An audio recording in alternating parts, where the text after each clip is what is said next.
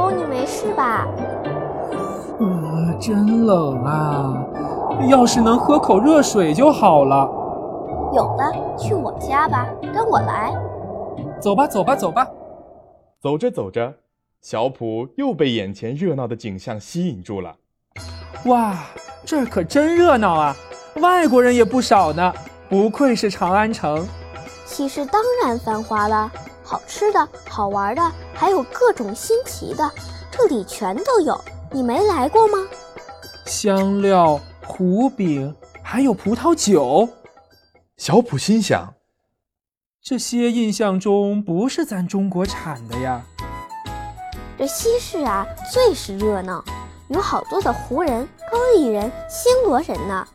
你瞧，这些客商带来香料、药物卖给咱们，再从这儿买回珠宝、丝织品和瓷器等等。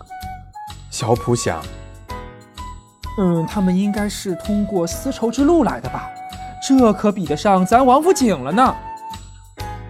真是大唐盛世啊！你这是怎么了？睡了一觉就变得怪怪的。小普小声嘟囔着：“哎，又说错话了。哎，干脆将错就错吧。对呀，对呀，我连你的名字都忘了呢。我是小静啊。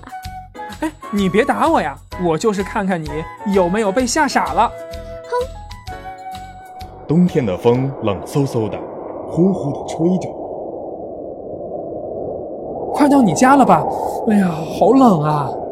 到了，到了，就是前面那家。你先坐，我去倒茶。嗯，好的。说着，小普把狗狗放下，在炉边烤火取暖。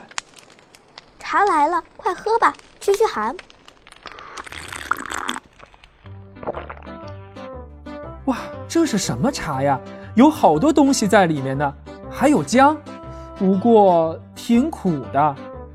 怎么？难道你不喝茶吗？小普心想：我怎么知道唐朝的茶居然是这个样子的呢？呃，喝喝喝，当然喝了。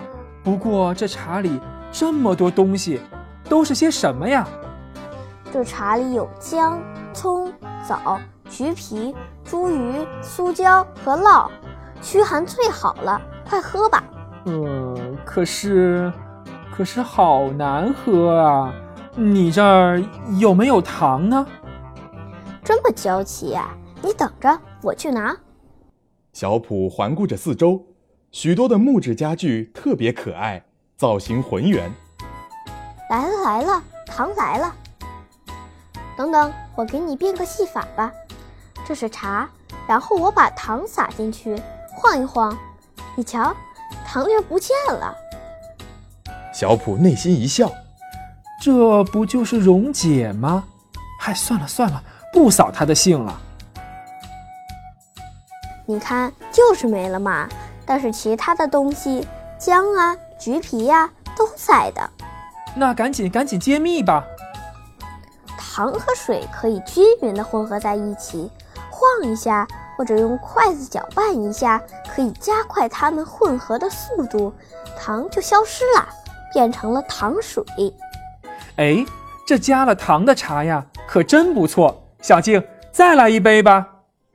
小朋友们，今天的故事讲完了，又到动动脑时间了。想一想，为什么糖粒儿放进茶水里会消失呢？答案就在今天的故事里哦。接下来，小普他们又会遇到什么有趣的事儿呢？《丝路奇遇记》，咱们下期再见吧。